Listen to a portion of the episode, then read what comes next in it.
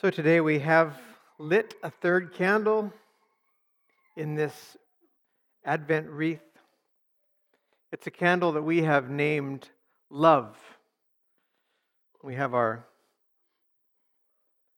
our reclaimed fence over here um, that matches the other ones that, that are going up around the room. That's pretty cool. Love. Loving Christmas seem to go together, don't they? We talk about Jesus being born in a stable in Bethlehem, given by the Father to a world lost in sin. Why would he do that? Well, if you're like me, the first thing that comes to your mind is John 3:16. For God loved the world so much that he gave his one, his only son. We know this. If you've grown up in church, you've probably known it your whole life. And it's easy to sing about the, that love, the love on the first Christmas. Think of the words of Silent Night, one of the verses Silent night, holy night, Son of God, love's pure light. We sang Joy to the World this morning, that third verse. Joy to the world. Actually, it starts out with He rules the world with truth and grace and makes the nations prove the glories of His righteousness. And then what? Wonders of His love. In case you missed it, and wonders of His love and it bears repeating, and wonders, wonders of his love. Yeah, Christmas is just shot through with love. But what do we really know about love? Yeah, we say God loves us, but do we actually grasp what's at stake here? I would argue that we don't until we take the long view until we hear from the Old Testament prophets. Prophets like Hosea. Only then do we really understand what, what he, this love is all about. You take Hosea. Hosea is kind of a mysterious figure. We really don't know a lot about him.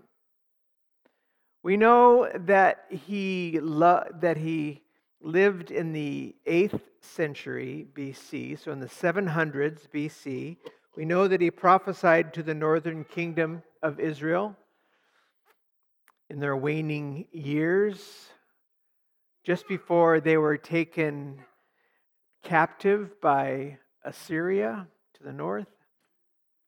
And those were, those were really turbulent years, and Hosea had the unfortunate job of pronouncing judgment on a disobedient and wayward nation.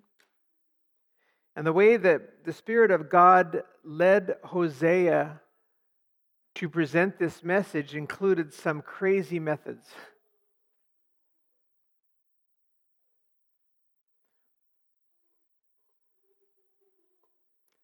God commanded the prophet Hosea to marry a prostitute. You know the story? Which he did and she kept her day job, actually, her night job.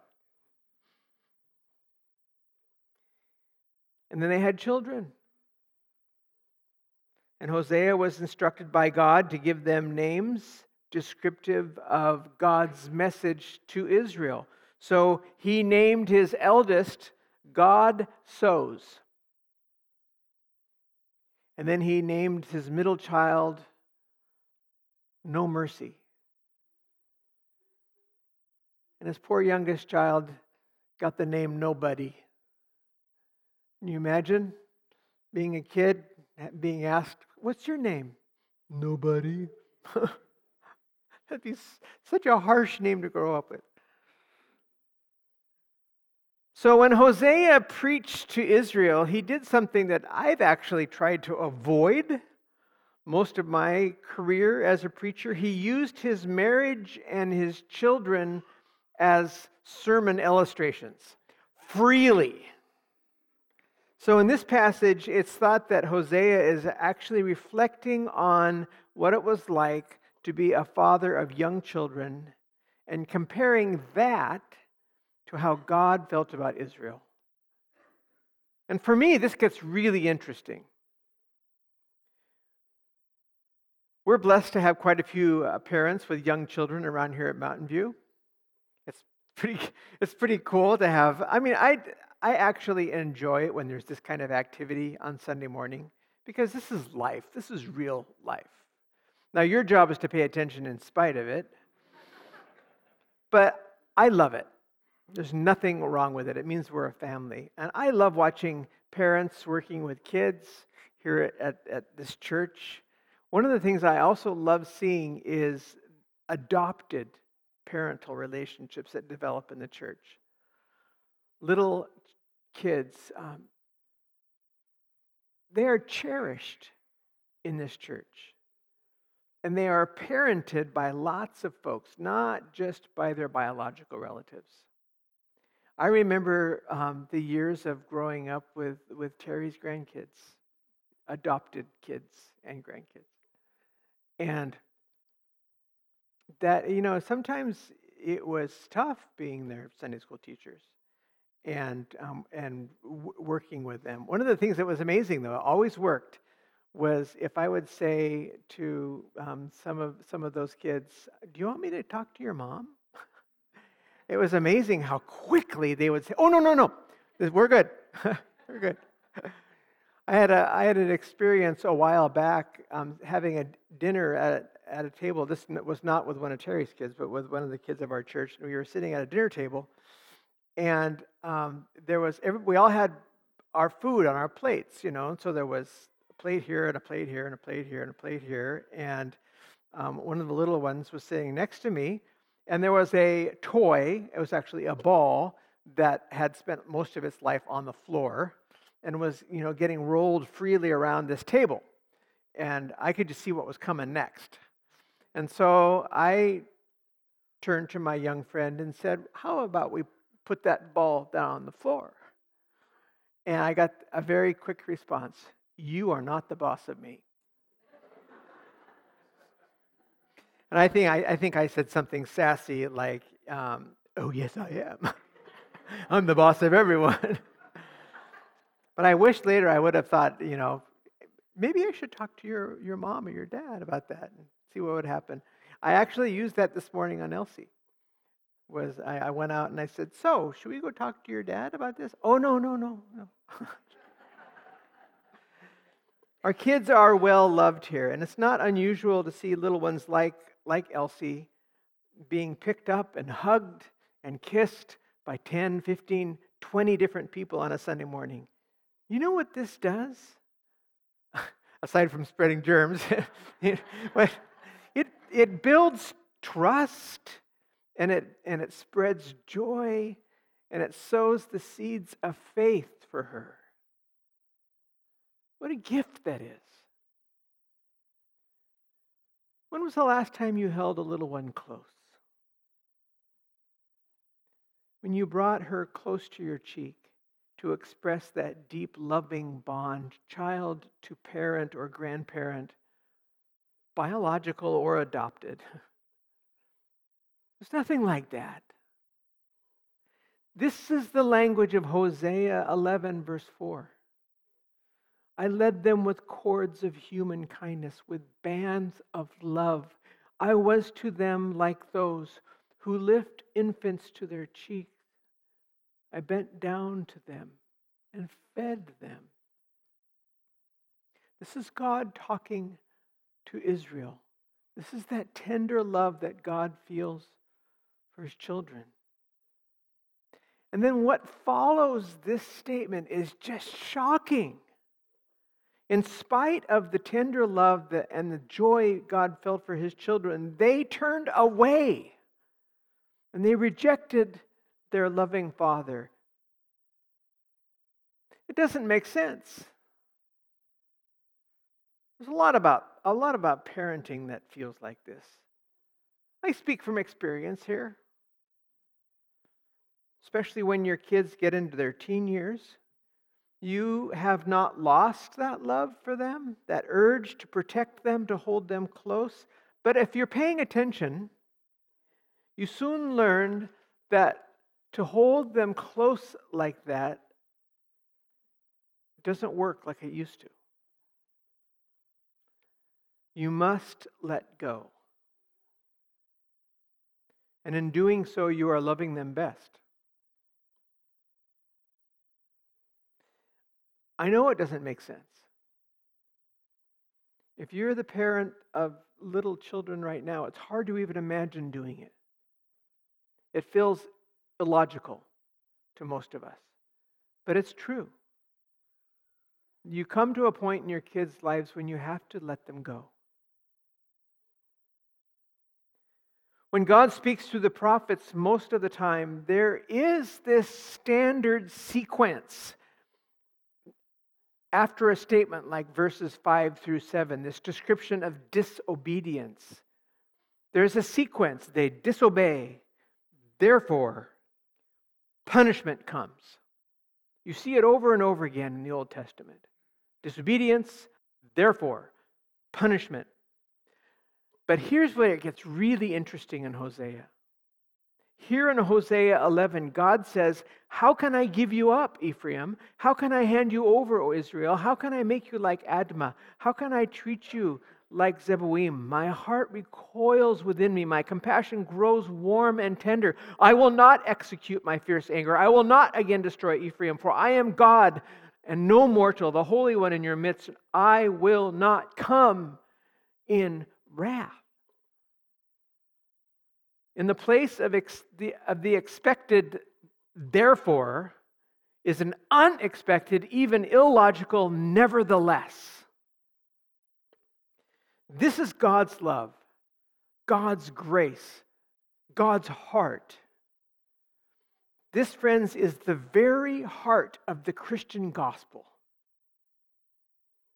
In place of that natural, therefore, is the miraculous, nevertheless. And this is the grace that prompted Jesus to say from the cross, Father, forgive them, for they don't know what they're doing. It's the illogical love that prompted God to give his son to be born as a poor child in a stable in Bethlehem for the salvation of humankind, you and me, before we even knew that we needed saving. It's the divine, nevertheless, love that called your name and said, I love you. And all I want is for you to love me in return.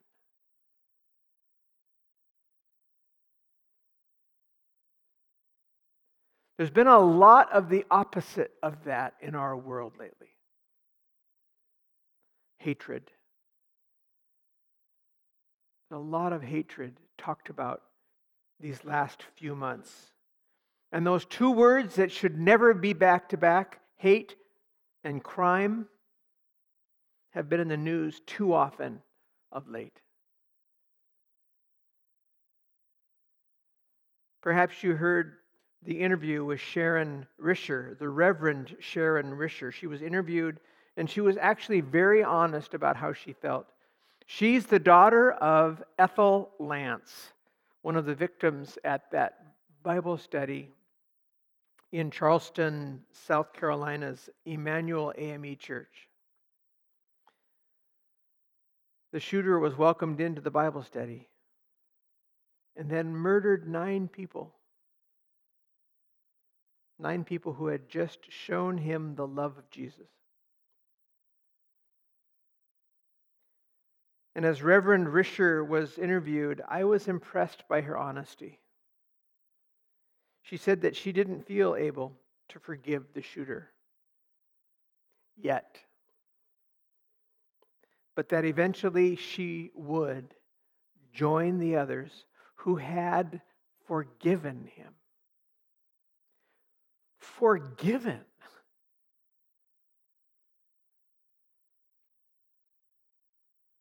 To forgive someone is to actually be able to wish them well.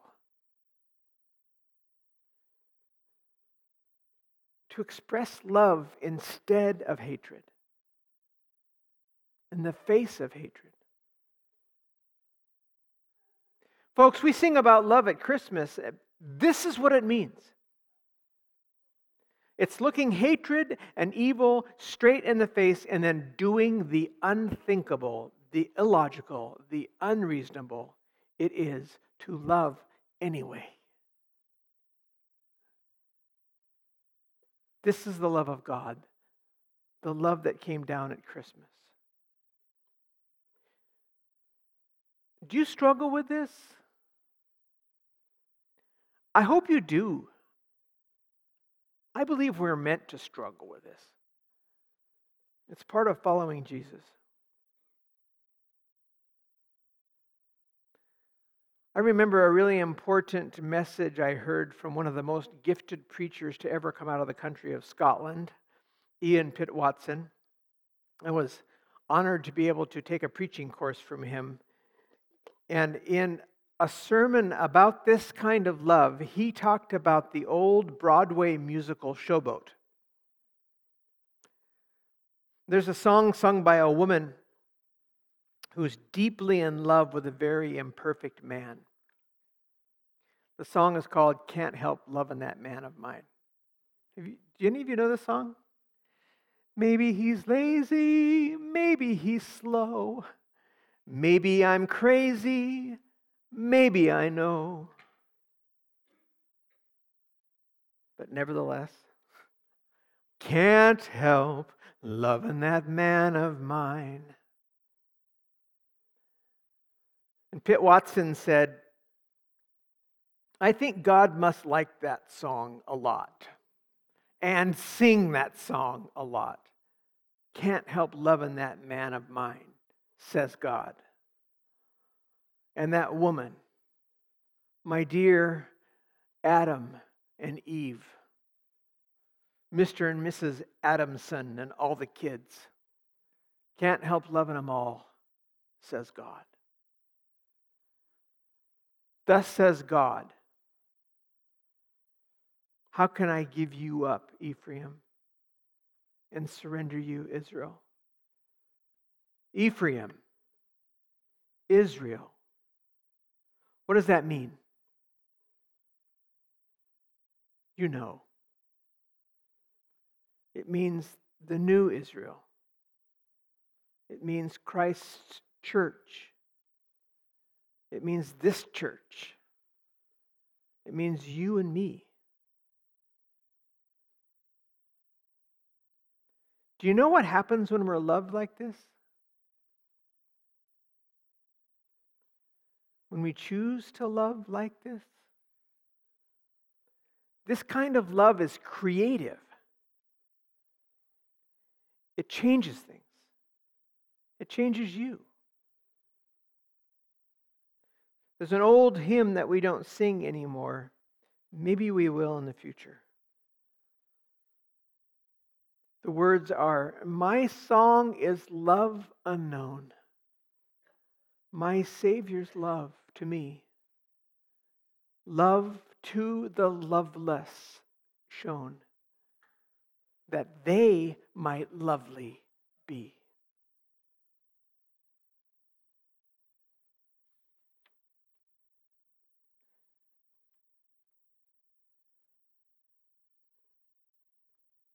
In the name of the Father, and the Son, and the Holy Spirit. Let's pray.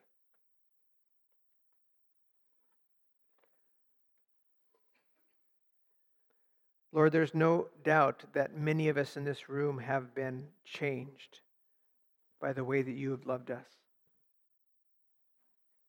And there's no doubt in my mind, God, that you are calling some of us to reach beyond logic, reach beyond what seems reasonable, to a nevertheless kind of love, to maybe somebody who has hurt us someone who has let us down. I pray, God, that you would show us at this Christmas time more of what it means to truly live in the love that came down at Christmas. We pray this through Christ. Amen. God bless you as you worship, giving your tithes and offerings this morning.